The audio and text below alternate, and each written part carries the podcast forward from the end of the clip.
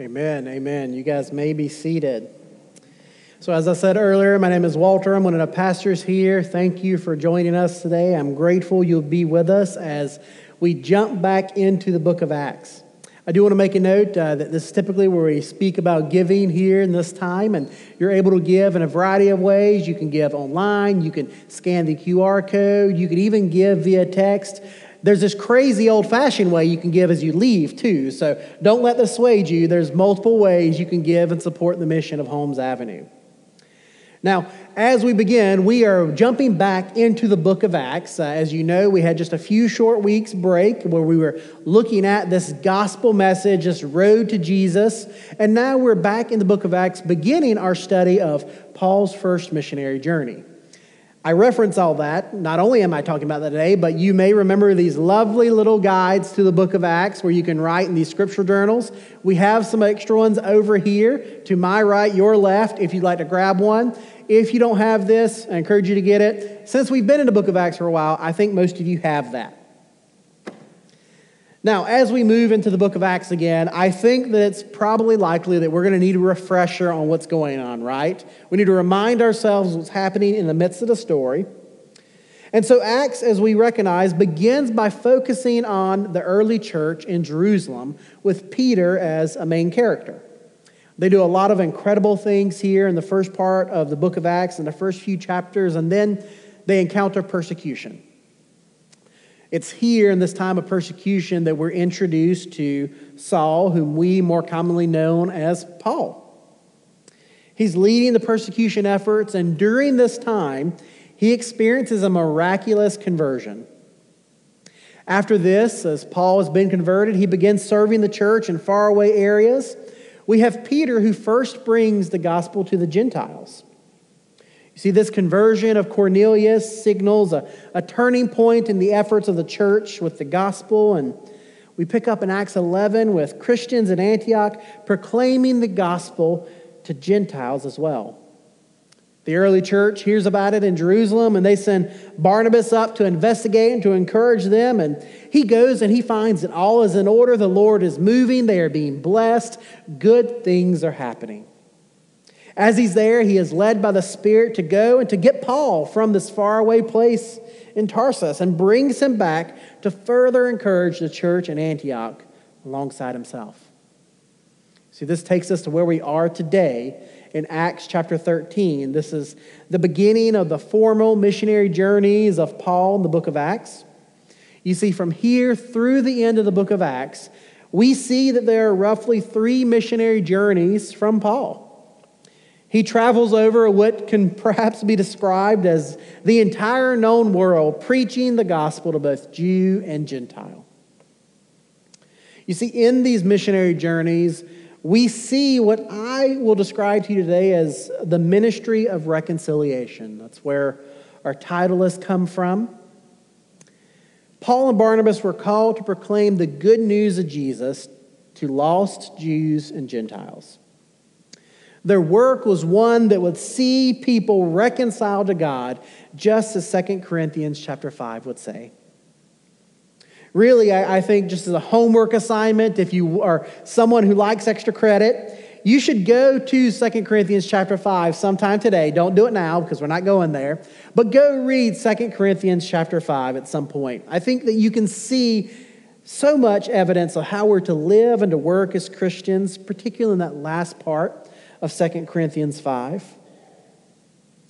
But in that, that's where we pull this idea that we are ministers of reconciliation from, that we are called to be missionaries in a sense.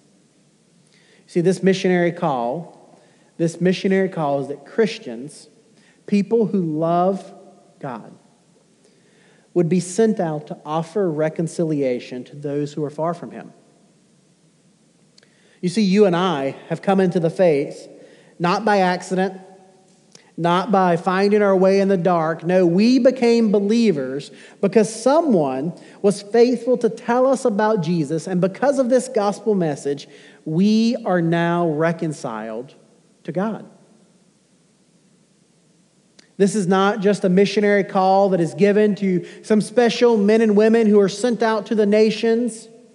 We send them out as missionaries and we bless them. We pray for God to move and we rejoice over that. But this is not limited to just them. No, this is a call to all Christians to live as image bearers of Jesus in a lost and dying world. Charles Spurgeon once said that every Christian is either a missionary or an impostor. The truth is is that if we're to be faithful Christ followers, we are to live in a way that embraces this missionary call.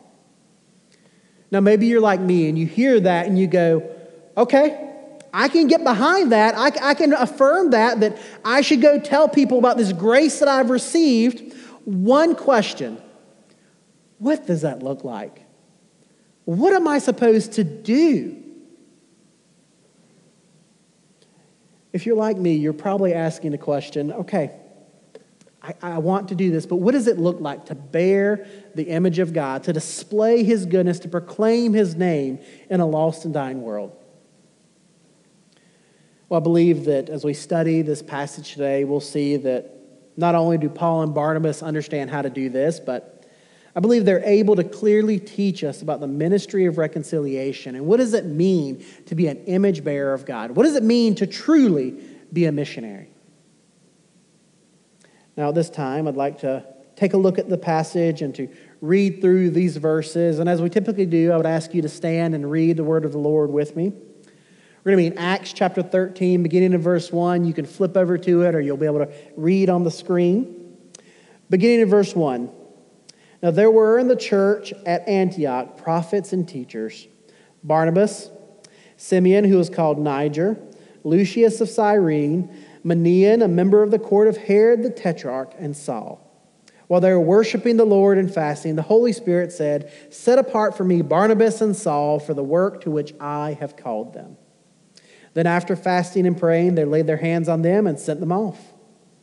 So, being sent out by the Holy Spirit, they went down to Seleucia, and from there they sailed to Cyprus. When they arrived at Salamis, they proclaimed the word of God in the synagogues of the Jews, and they had John to assist them. When they had gone through the whole island as far as Paphos, they came upon a certain magician, a Jewish false prophet named Bar Jesus he was with the proconsul Sergius Paulus, a man of intelligence, who summoned Barnabas and Saul and sought to hear the word of God. But Elymas, the magician, for that is the meaning of his name, opposed them, seeking to turn the proconsul away from the faith. But Saul, who was also called Paul, filled with the Holy Spirit, looked intently at him and said, You son of the devil, you enemy of all righteousness, full of all deceit and villainy, will you not stop making crooked the straight paths of the Lord? And now, behold, the hand of the Lord is upon you, and you will be blind and unable to see for a time. Immediately, mist and darkness went out, fell out upon him, and he went out about seeking people to lead him by the hand. Then the proconsul believed when he saw what had occurred, for he was astonished at the teaching of the Lord. Would you go to the Lord in prayer with me? Father, we are grateful for you.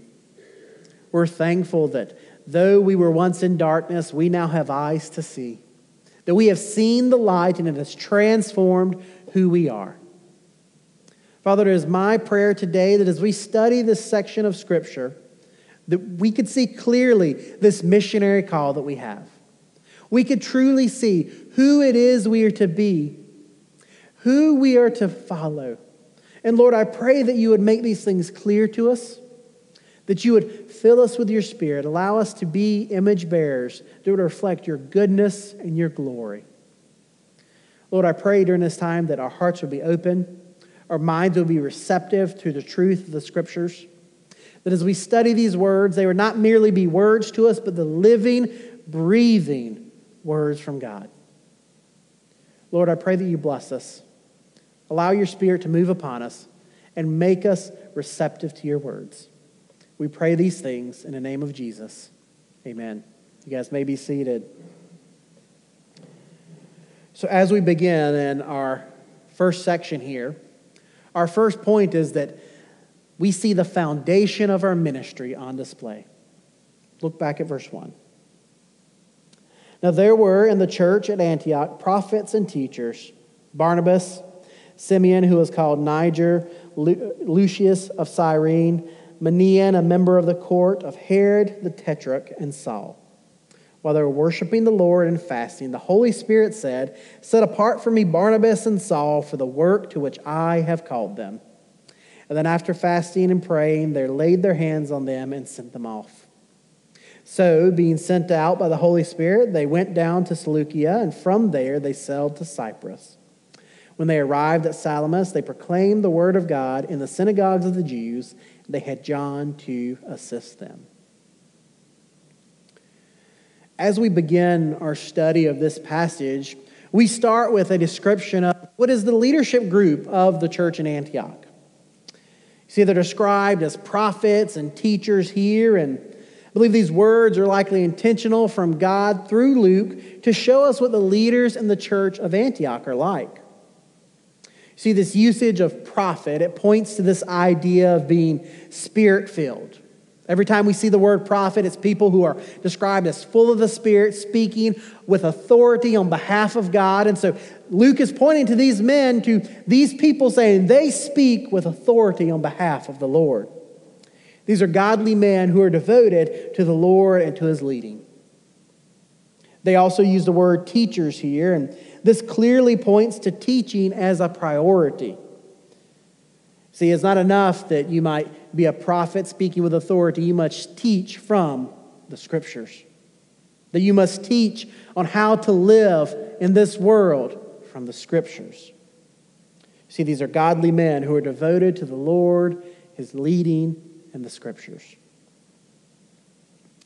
We're not sure precisely why Paul uses this language here. Maybe he's drawing attention to the type of character we should look at when we're looking for leaders. Maybe he's establishing these men's legitimacy by showing their character and skills.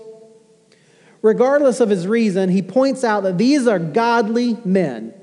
And then he moves on to describe what we see as a very diverse group of men in leadership. I mean, truly, we have this incredible group of people. We've got Barnabas, who's a Jewish believer whose family is from Cyprus. We've heard from Barnabas a few times in the book of Acts. We've got Simeon, who is a black man that we believe is from Africa. See, Niger is a, a Greek form of the Latin word for black. So we've got this man who has been brought into this leadership position. We've got Lucius, who's likely a Hellenistic Jew. That is, he's of this Greek culture, but he's Jew by birth or by his faith. We've got Manaen, who's a man who's a childhood friend with Herod, the current ruler in Galilee. This is the same Herod who beheaded John the Baptist and has been involved in some difficulty with the church. Finally, we have Saul, whom we've already met and heard just a little bit about.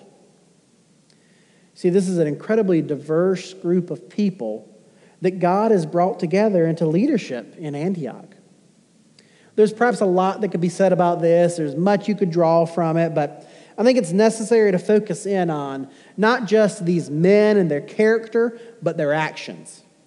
Because as we've considered this idea that our actions, our words come from who we are, we truly see who people are when we see how they speak and act. If we look at how these men act and the words they say, I would say that they pass the test for us. Specifically, we see that for these men, as they are being introduced, the next thing that we encounter is that they are worshiping the Lord and fasting. This is the foundation of their ministry, both the church at Antioch's ministry and their personal ministry. This is also an aside. This is the foundation of our ministry. And I'm not speaking of ministry in the sense of ministerial calling. I'm speaking of that you and I have a ministry that is individually given to us from God. That you and I are called to be missionaries, to be image bearers for His name and His glory. And the foundation of that, the foundation of that is our worship of the Lord. You see, as we counter these men in the middle of what is perhaps one of the most important moments in the book of Acts, they're worshiping the Lord. If we get into the Greek a little bit, we'll see that some commentators believe that this is referring to an intentional time of prayer for their church. See, this element of worshiping is present, that they are praying, that they are studying the scriptures, they are meditating upon them, they are teaching one another the scriptures, they are looking at the Word of God and praying to Him for Him to guide and direct Him. We also see that fasting's mentioned. Now, fasting is one of those things that uh, sometimes we don't like to talk about, right? Um, I recognize that we're Baptist, and when you become a Baptist, you get a 9 by 13 casserole dish and you're invited to the potluck. That's just how it goes. However, fasting's not a scary thing. Fasting, as we study the scriptures, at least in the New Testament, it's considered to be at least something that we are occasionally expected to do. We know that because Jesus gives some guidance on how to fast and what we're to do. We see that's referred to throughout the scriptures with the early church as they're fasting and praying. They're waiting on an answer from the Lord. They are saying, We're going to deny ourselves from the normal demands of life to concentrate fully upon what the Lord wants.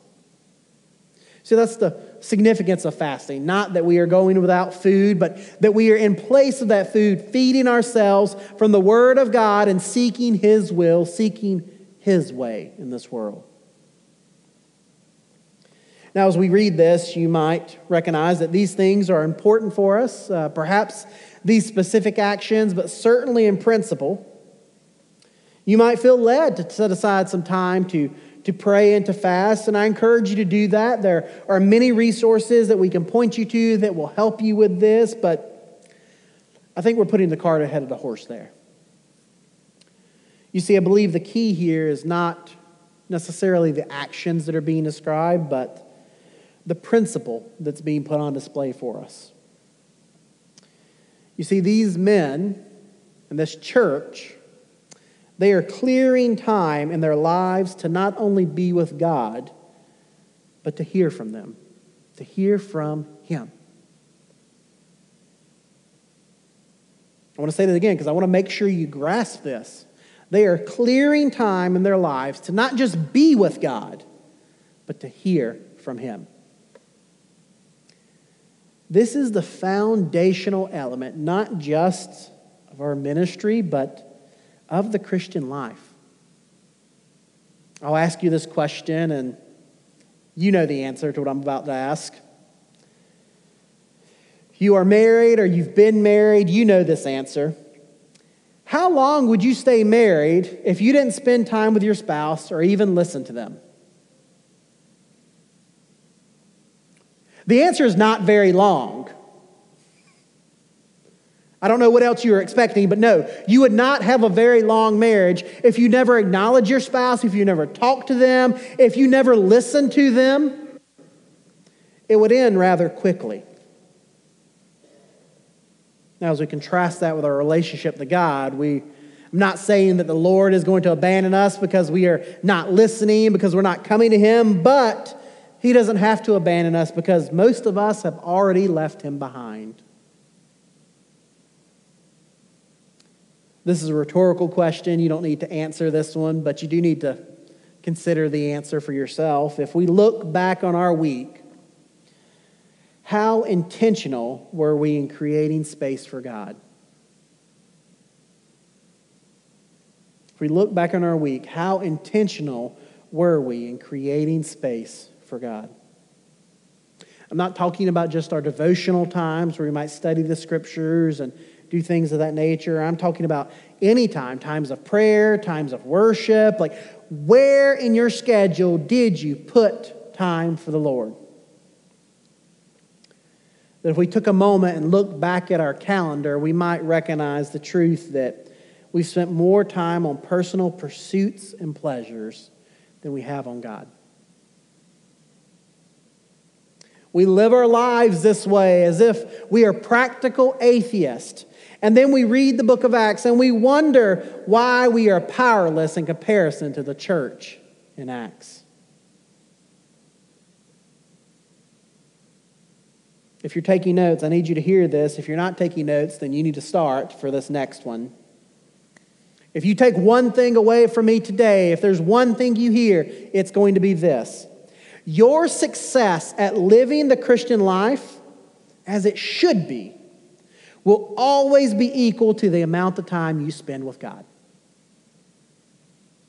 Your success at living the Christian life as it should be will always be equal to the amount of time that you spend with God. The more time you spend with God, the holier you will be. The more time you spend with God, the more like Christ you will be. The less time you spend with God, well, we'll read about you in the newspaper.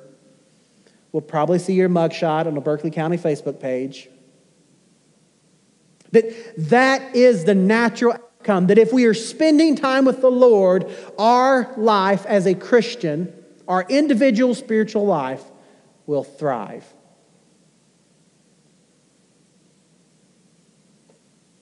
You see, the church in Antioch understood this, and they saw God move. Perhaps you're considering this and you're looking back at your life, you're looking back at your week, and you said, I was not intentional about creating those spaces with the Lord. I'll tell you something that a pastor friend told me many years ago that I think is true. If you don't put it on the schedule, it isn't going to happen. That if you don't put it on the schedule, it's not going to happen. Simply put, if there is open time in your life, something will seek to fill it. And I would ask you this question that if you are committed to growing in your relationship with God, are you scheduling time so that you might encounter Him and hear from Him?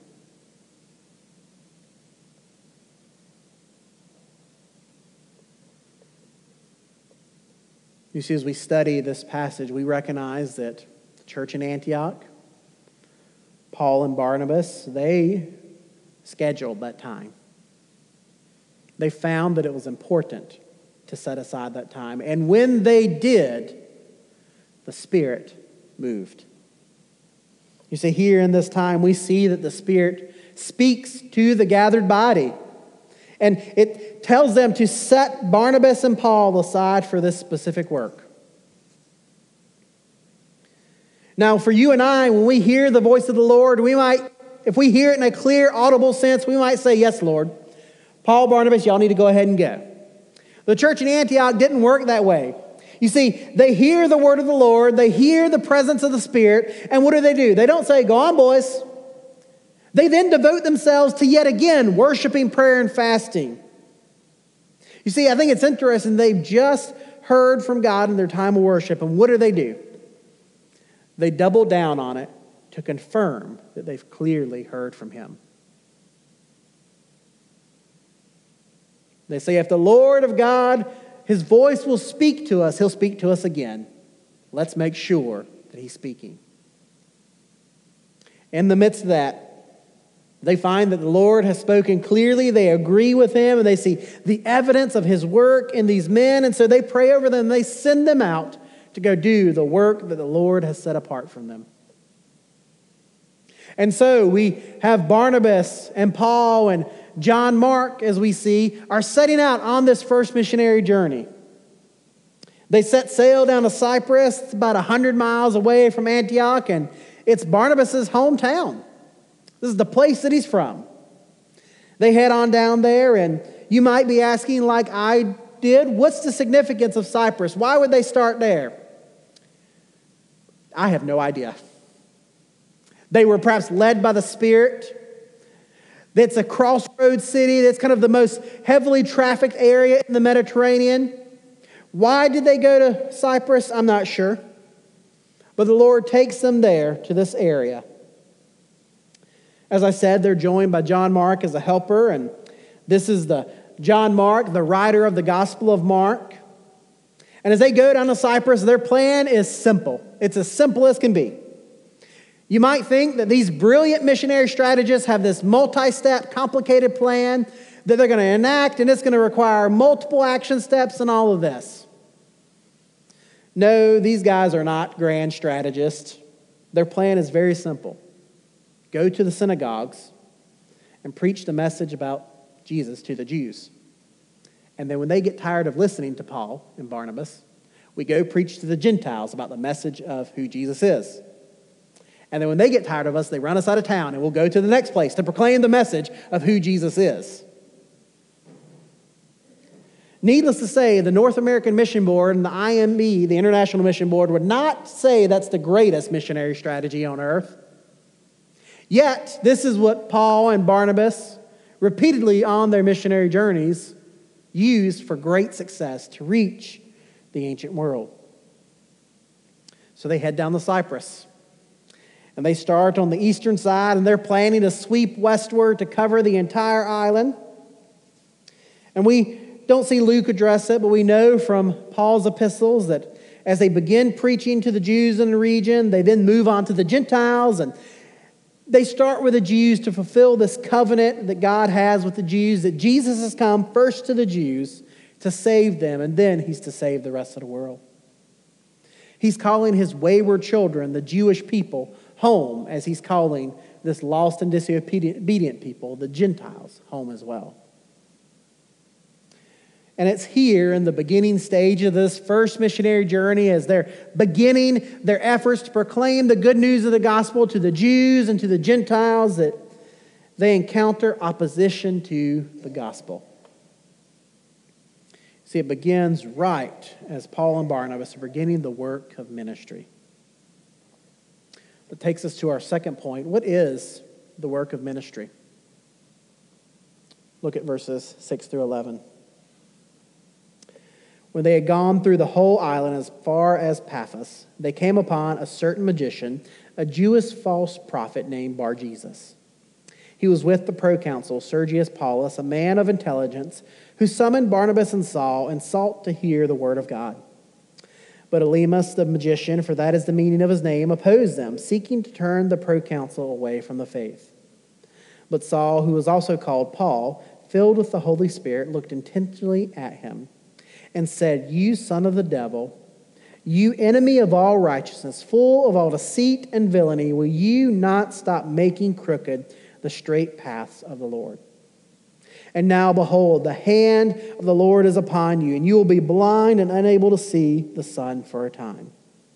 Immediately, mist and darkness fell upon him, and he went about seeking people to lead him by the hand. It's here that we encounter the work of our ministry. If we assent to the truth that the foundation of our ministry is indeed that we are committing ourselves to the Word of God, we're committing ourselves to Jesus and His work, that means that we must do something from that. That if our heart is being transformed, then that will lead to words and actions that are reflective of that transformation. As we see here, we enter back into our passage, we see that our missionaries have moved locations, that the passage says that they've gone as far through the whole island as Paphos. And this city, we know, is on the eastern side of the island. It's a newer city, and it's one that's the seat of the Roman government on the island. This is where their, their headquarters for everything is. And it's here, in the midst of their missionary efforts, that they encounter opposition along with what I would describe as an opportunity. You see, verse 7 tells us they've come to this area, the city of Paphos, because the Roman leader of the area has summoned them. He gives his name as Sergius Paulus, and as we've looked at historical records, we do see some evidence that there was a Sergius Paulus that had some ties to the island of Cyprus. And so we believe that this is a real guy. Like we, we have Roman records that show that he's a real guy who is leading this area. See, he's the governor of the island and he's seeking to hear the word of God from Barnabas and from Paul. We see that Luke describes him as a man of intelligence, and it's interesting. The Greek word here is one that's a very complimentary one, like, you're a smart cookie, like that type of connotation. Luke is maybe suggesting that he thinks very well of this man's not only intelligence, but character. Now, to this point, we've not addressed this false prophet, Bar Jesus, or Elymas as he goes by. See, we first encounter him here, and his name, Bar Jesus, means son of Jesus or son of salvation. The other name he's referred to is Elymas, and that's Arabic for skillful one. And what we believe here as we look at this is that he's perhaps making some type of claim to be a spiritual descendant of Jesus and that he has some power and authority because of this, that he's described as a magician here in the English text. So the word here in the Greek, magician, is uh, magos. This is where we get the word magi from in Matthew chapter 2, that's used positively to refer to the wise men. They were perhaps astrologers or other people like that. They were wise men who offered good, godly counsel. Here in the Greek, though, it's used in this negative sense, and it carries a meaning of trickster or charlatan or deceiver. Quite different definitions, right? Luke's trying to make it very clear that he does not think well of this man. To say the least, he does not think well of this man. And it's here in the verse 8 that we are led into the middle of a conflict between our missionaries and Elymas. You see, the text tells us that Elymas is opposed to them at this moment. You see, his position at the proconsul side is in danger if the proconsul listens to these men and believes. We don't know for sure, but the evidence seems to suggest that he's perhaps a part of the proconsul's inner, circle, at least. Uh, Matt, perhaps he's an advisor to him. We recognize that as we study the Roman Empire and just the history of Romans and Greeks that these men are very superstitious. You know, these are the same people that in their temples where they have all these little g gods they're worshiping, they have a altar for the unknown God just in case they missed one. We don't want to offend any of them. We want to make them all happy. So in case we haven't caught one, that's the one you put your offerings on. They're very superstitious. They put a lot of weight into these things of fortune telling, of astrology, of magic. I mean, they want to know what their horoscope says. They're committed to understanding that. And just so happens that the Jewish people within the Roman Empire, they have a reputation of having powers like this, among other things.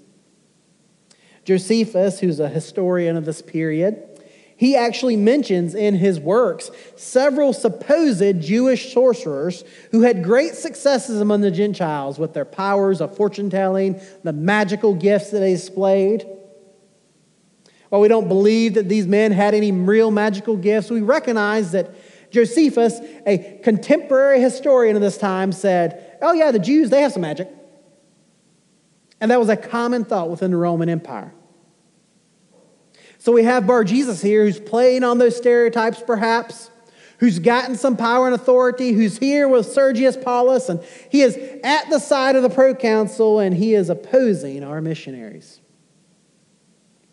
We don't really know how he tried to oppose them. Uh, the, the, Greek here just points to opposition against the faith. Uh, maybe he tried to drag Sergius Paulus away. Maybe he threw something at Paul and Barnabas. Like, we don't know what he was doing to oppose them. However, however he tried to do it, whatever he said, whatever he did, he's putting himself into direct opposition and conflict with not only Paul, but with the gospel of Jesus. At this point, Luke, around verse 9, begins to draw our attention to Paul. Verse 9, it says that Paul is being filled with the Holy Spirit. He's looking intently upon Bar Jesus. And this being filled with the Holy Spirit's uh, language is a phrase that's used in the book of Acts. They're drawing some special attention to this specific, special enabling of the Spirit for this moment. This language is actually the same language that's used back in Acts chapter 2. In Pentecost, it's used in Acts chapter 4 with Peter. And as we're following kind of the pattern that's set here in the scriptures, we know that as we look at the preceding passages, that when someone says that so and so was filled with the Spirit, we know that God's about to drop the microphone. That he's about to clearly proclaim things that are of God to the world. And in verse 10, Paul uses what I think we could gently describe as very strong, harsh language. He describes Bar Jesus as being a son of the devil, an enemy of all righteousness, full of all deceit and villainy. You see, he's describing him as being inspired by Satan. Paul, I think, has a little bit of a sense of humor here as well because he's offer, also offering a bit of a, a pun or a play on words, if you will. Remember, his name roughly means son of Jesus or son of salvation. And Paul's trying to make it very clear here that this man has no relation to Jesus, to his person, to his works. That he's using this fact that you say that you're a son of the Most High God, but you've truly been adopted by the devil. You see, he cle- sees quite clearly into the issues of Elymas's heart. Elymas is not a believer. He's clearly not a believer, and he's opposed naturally because of his sin and shame to Jesus' rule and reign.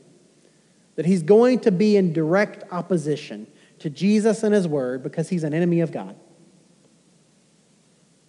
And so Paul condemns his character he condemns Elymas' character by saying, You're an enemy of all righteousness. He's continuing that play on words by saying that, you know, because the Greek is in here, it kind of has this play on words, this connotations of contrasting languages. Essentially, he's comparing Bar Jesus' righteousness to God's righteousness. He's saying that as much as Elymas, as Bar Jesus is unrighteous, the Lord is so much more righteous. He concludes this by asking if Elymas's days of trickery and deceit will end. Maybe it's a rhetorical statement, but I think he's trying to make clear like, do you not see the depth to which you have sunk, Elymas? Do you not see how far you've gone into your sin and shame? Would you not end this trickery and deceit and repent We don't know what happens in between. Perhaps Elymas doesn't take the opportunity to repent. Maybe he condemns the gospel again. And verse 11 gives us this, what is best described as a curse from God on Elymas. So it's described as he is struck blind. He's struck with blindness for our time. And I think it's very ironic that Paul, be led to condemn this man with temporary blindness.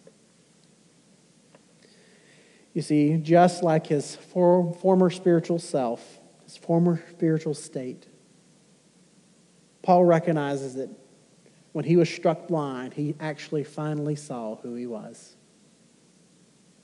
And as he condemns Elymas, perhaps he's hoping that as he sees who he truly is, when he's struck blind, just like Paul would. See, as Elymas is struck blind, he's forced to confront the reality that his outer self now reflects the inner man.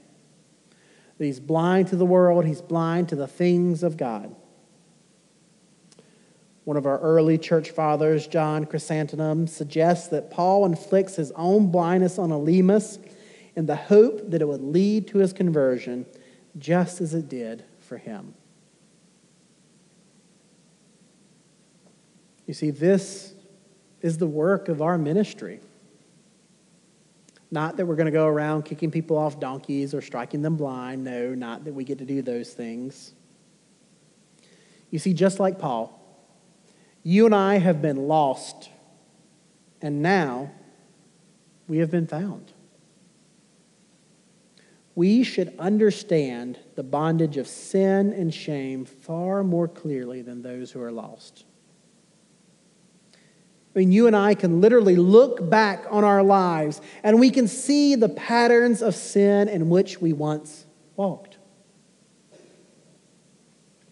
This type of reflection should not lead us to condemnation of those who are in sin, but should lead us to proclamation of hope and repentance. You see, this is why throughout the scriptures that Christians are described in these positive terms like ambassadors of Christ in 2 Corinthians chapter 5. That's why Peter refers to Christians as a royal priesthood in 1 Peter chapter 2. See, throughout the New Testament, it's making clear this idea that we are being sent out as missionaries into a lost and dying world so that we might proclaim the good news that we have found the hope, the light, the life that we've been seeking. You see, we each have a ministry that God has called us to. We have been commissioned to this ministry just like Paul and Barnabas. Our commissioning ceremony did not happen with a church laying hands on us and praying that we would be sent out as a missionary to a foreign land. No, ours occurred when we trusted in Jesus, repented of our sins, and were indwelt with the Holy Spirit. That was the commissioning ceremony, that we are now image bearers of God and we are being sent out to proclaim the good news of the one who has come to seek and save the lost. You see, we are to live as representatives of Jesus, proclaiming and demonstrating his good news to those around us. See, if things like this are true, then I believe this changes our ordinary day to day lives, that it gives our ordinary day to day lives those moment to moment things that we try, try through, walk through, gives us greater significance to those things. You know, just a few short weeks ago, I was in Orlando for work, and as I'm down there, as one does when you're in Florida, you go to Publix, right? Like that's the place to go in Florida. And as I'm stopping in to grab some dinner and get back to the event, I'm in line and I'm behind two gentlemen, you know, both young men. One looks like middle school, the other is high school, and they're purchasing what looks to be chicken nuggets and ketchup. Like, I'm not asking questions about your dietary choices, right? Like, you might enjoy chicken nuggets and ketchup. My kids do, right? I'm not saying you're a child, but maybe. And these guys, as they're buying chicken nuggets and ketchup, their card keeps getting declined. Now, I'm standing here in line and I'm about to pay for my meal with CSU's money, and I'm over here thinking, like, this is like seven bucks. I say, hey guys, you're good. Let me pay for it. Right? No big deal. I'll pay for it. Let me run my card. You're good. And to me, this is no big deal, right? Like it's seven or eight bucks. Like I've spent more on dumber things. Ask my wife, right? Like it's not a big deal. And these guys are just so overwhelmed. They're just like, thank you. Like this, this is our dinner tonight. Like we get to go home, we get to eat. Like thank you so much. And they're they're overwhelmed. Great, cool. This is good, guys. No big deal. I'm leaving it there. Everything is okay. And the cashier looks up at me and goes, you know, I'm probably not supposed to say this, but this really makes me think of something. You know, it makes me think about, about Jesus. So I can't talk about him. I was like, well, you know what? Since you brought him up, I can. Let me talk about him, right? And so here we are, making everyone else in the line mad at us as we're sharing the gospel about who Jesus is because of chicken nuggets and ketchup. This ordinary moment of coming into a grocery store to buy dinner turns into an opportunity to proclaim the good news of who Jesus is and what he has done. To say the truth of that, to say that I got the opportunity to spend eight bucks to share the good news of Jesus, is that not worthwhile? I mean, I know that it was not just these men and this cashier's hearing it, the people behind me are hearing it. I got an amen at one point from someone back in line. Like, so clearly the Lord was moving and people were receptive. Will I ever know the fruit of that labor? No, I assume they ate their chicken nuggets. I assume that they remembered this crazy guy who told them about Jesus after buying them chicken nuggets. My hope and my prayer is they remember the work of that moment where they heard the good news of the gospel of Jesus. That perhaps in that moment I was planting a seed. Maybe I was watering one that had been planted many years ago. Perhaps after this, someone would reap the harvest, and those two men would respond to the good news of the gospel of Jesus. And that I would get be a part of that work I don't have their name, I don't have their number, but perhaps one day I might encounter them on the streets of heaven and go, I heard the good news of the gospel. and responded to the truth of the gospel because of your willingness to buy my chicken nuggets. You see, this is what we are called to do. This is the work that we are called to do. This is why the scriptures call us ambassadors. This is why the scriptures call us royal priest. There is something greater than ourselves here that we have been commissioned, we have been sent out to proclaim and demonstrate the good news of the gospel of Jesus. Now, what could come from proclaiming the good news of the gospel of Jesus? Well, as we see here in verse 12, we see the result of our ministry. Verse 12 reads Then the proconsul believed when he saw what had occurred, for he was astonished at the teaching of the Lord. Here's the result of our ministry. Paul's been faithful to follow the Lord's leading and proclaim the truth of who Jesus is. The proconsul sees this and he believes. Luke states that he was astonished at the teaching of the Lord. See, I believe that Luke makes this note at the end to draw our attention to what swayed the proconsul. You see, the thing that drew the proconsul to the Lord was the teaching of the Lord. It was the clear proclamation of who God is and what he has done. Yes, he has seen something perhaps considered miraculous in front of him, but if we're honest, compared to many of the miracles that we see in the book of Acts, it's a rather tame one.